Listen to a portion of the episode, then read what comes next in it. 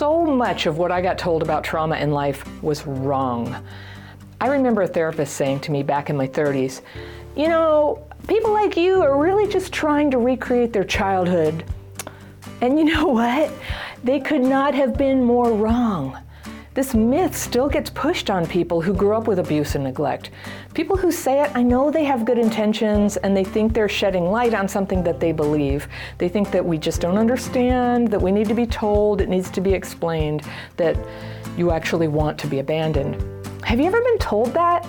You know, it must look like that from the outside, but I do not believe that's true as a person who lived through this myself with neglectful parents and later several relationships that left me abandoned and alone in a big way in my young adulthood.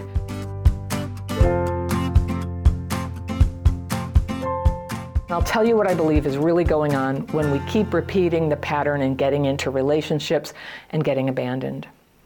Now, of course we don't want to be abandoned. We want to be loved and safe and accepted just like anyone, and we deserve it. But to heal, we've got to get rid of the confusing and shaming idea that we're trying to get abandoned and focus on what the real problems are. Because when you can see the problems, you can take steps to heal them. And you can heal them. You can learn to form relationships with good people who love you and are committed to you. Here's what I think is going on when you find yourself stuck in an abandonment loop and it just keeps happening. All right, number one, abandonment happened to you before. And that's the reason getting abandoned as a child has a way of squashing your expectations. And at the same time, it can make you incredibly brilliant at adapting to those circumstances at home. So you learn to crap fit. You, you fit yourself to a crappy situation because you got trained to do that when you were a kid. You had to. And you learned to do it so well when tre- people treated you badly. You were like, you know what? I've got this. No problem. I'm a ninja. I can take anything. I'll solve it.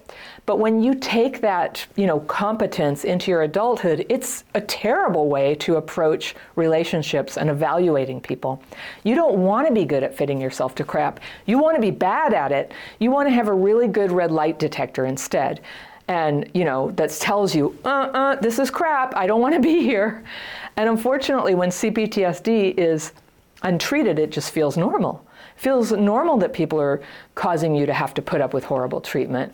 And if you didn't have that, if if you would heal that crap fit, which is something you can do, right, and have a red light detector instead, if you had that, you'd be able to see those people coming a mile off. So then your detector would say, uh, this is a person who's not going to stick around, or that's not a person who's sincerely interested in me, or that's a person who, you know, they may be interested, but they're not capable of making that kind of commitment.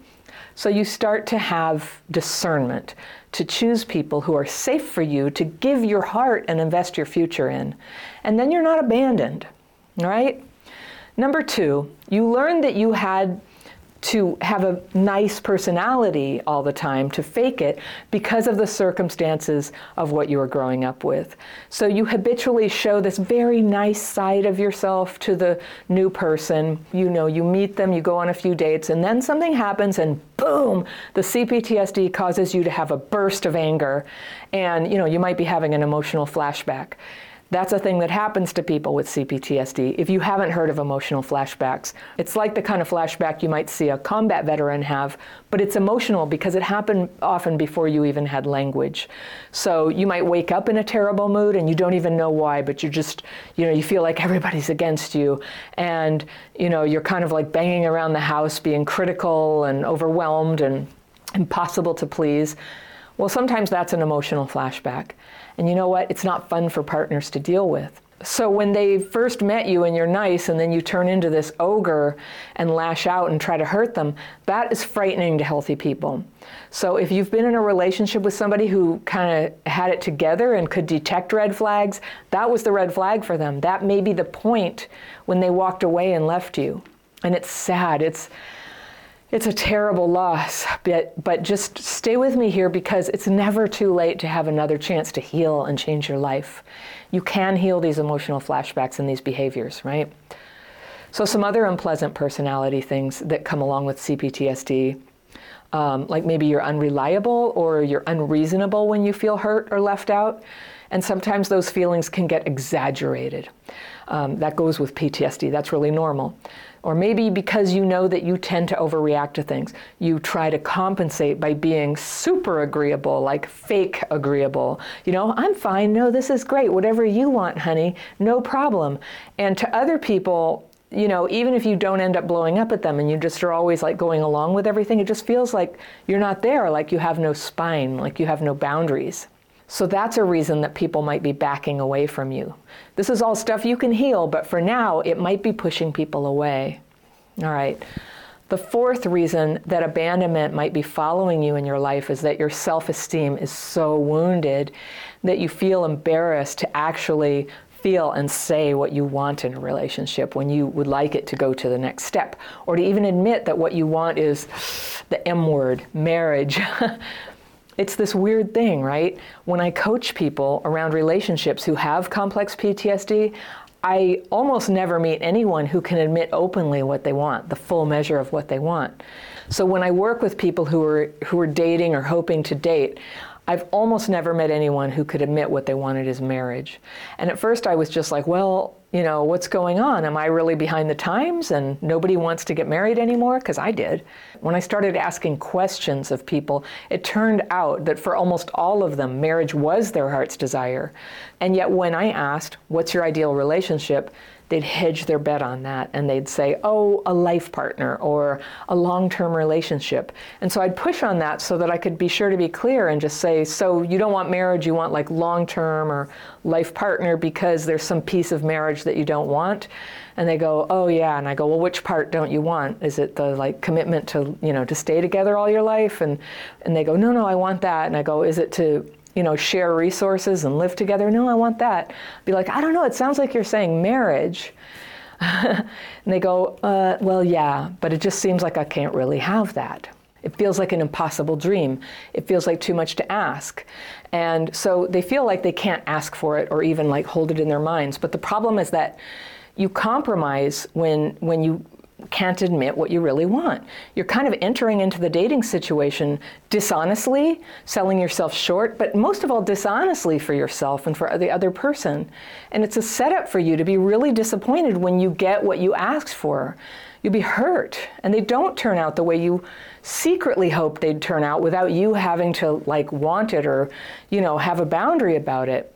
So I really encourage you to support your healing by writing down on paper what it is you really want, even though you know that, you know, we don't all get everything we want, but write it down, even though we know that we don't always get what we want, and even if you get what you want and then find out it doesn't work.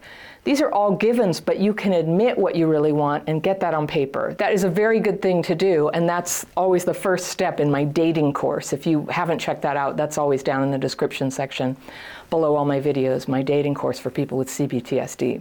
The fifth reason that you might be a little bit in the danger zone for abandonment is that you may have been conditioned through therapy, for example, to focus excessively on your feelings. And instead of, say, focusing also on solutions or considering other people's feelings. And what happens here for couples is that when one or both people are really, really focused on their own feelings and they can't really move past expressing how they feel and then moving into the solution thing, well, it's easier said than done, I know. But when you can't do it, this is what they call processing death. You process your feelings forever to the death, and it has a way of killing the romance in a relationship. It has a way of just sucking the life out of partners as well. When they have to spend three or four hours talking about your feelings and going into that loop of feelings, it's a lot. What happens when we talk about traumatic experiences and feelings, and this is one reason why I teach people over and over again, if you're not getting anywhere, consider not talking so much and instead using writing to express yourself. You can write your fears and resentments. That's a technique I teach in my free course, my daily practice course. And that's always down below too in the description section. Um, and I'm sure you've heard me mention it. I always bring it up, but it's free. And if you sign up for that, you get invitations to join calls that I lead every, you know, two times a month um, for anybody who wants to do the techniques with me and ask questions about it. So it was life-changing for me. It's incredibly helpful for me um, to re-regulate and bring my emotions back down to just, you know, right-sized. This is the sixth reason why abandonment can be such a common experience for us, is we've been abandoned as kids, and it's hard to escape. The pattern is emotional flashbacks. I mentioned them before, but when they're not understood and managed, these intense outbursts of emotion can go so far as to be abusive. And it can be emotional abuse. It can even go into physical abuse. But in those emotional flashbacks is when you're most vulnerable to do behaviors that are not okay with other people and that are going to cause the end of a relationship. All right. Number seven is something called abandonment melange. And this is a term coined by Pete Walker, who wrote this book, C P T S D from Surviving to Thriving, that is excellent, and I recommend it for anybody trying to sort out um, their own trauma wounds. Abandonment melange is a toxic combination of terrible emotions of grief, rage, and terror. I mean, really amplified all at once. Have you ever had that? When you've been left, or even when you had fear that you were going to be left, like a sick feeling creeps over you, and it's almost like a chemical poisoning. And you're aware that you have a degree of feeling in those moments that's like worse than other people, okay? That's abandonment melange. That's the word for it. It doesn't happen to everybody. It happens to people who have an abandonment wound. And if you have that, then I don't even need to tell you how terrible it is for relationships. It causes unreasonable perception and behavior and a sort of meltdown emotionally that doesn't feel like a safe or grounded person to anybody who's dating you. So healing your abandonment melange, because when you know what it's called and you start to notice what's happening, you can go, oh, wait, hold on, I'm having abandonment melange. My feelings are actually distorting my perception right now, and it's very comforting to know that, because if you're in it, things are not as bad as you're perceiving them to be, and you know they're going to pass. So what a relief. Number eight, we have trouble developing relationships in a conscious way. It's difficult when you have a big attachment wound to go slowly enough to get to know somebody properly so that you can find out, are there red flags here? Do they have strong feelings about you? Do you have strong feelings about them? This takes time to develop. And what happens with people with C P T S D is sometimes we have huge walls up. We can't go fast at all. We can't even go on a date, or we go on one date and we're already planning a trip to Vegas to go get married, right? It's just like whoop, whoop, fast, slow. That's the nature of C P T S D. But there are workarounds you can use, even if your mind is still doing that. Part of you can still recognize that as a person with C P T S D who tends to either put up walls or rush in, you can learn to handle that better with workarounds. And that's something I teach in the dating course as well, like a structured approach to dating so that you can get around that impulsiveness of pushing people away or rushing in that come from emotional and neurological wounds that happened in when you were a child who was abused and neglected. If that's you, I want you to give yourself just a just a huge hug of approval and validation that despite all that you've gone through, that you're trying to heal. You're here, you're watching this video, you're trying to learn to love other people in a healthy way, and nothing could be more beautiful and noble. And now that you're healing, your judgment's going to start healing. And when people say, oh, you're just trying to recreate your terrible childhood, you can take that into consideration and decide for yourself if it's true. And if it's not, you can say, thanks for your opinion, but nah. And if you care to, you can express yourself about how you see it, because how you see it matters. It can be such a relief to get some insight about what goes on with C P T S D, how normal you are, how you're just a person having a normal reaction to some very abnormal circumstances. So you can start to get free of that burden of shame and self-doubt about, like, you know, why do I keep making these same mistakes? The answer is because you have C P T S D. It's normal. I have it. If you do too, I have great news. These are symptoms that you can work on and you can heal. Thank you so much for listening.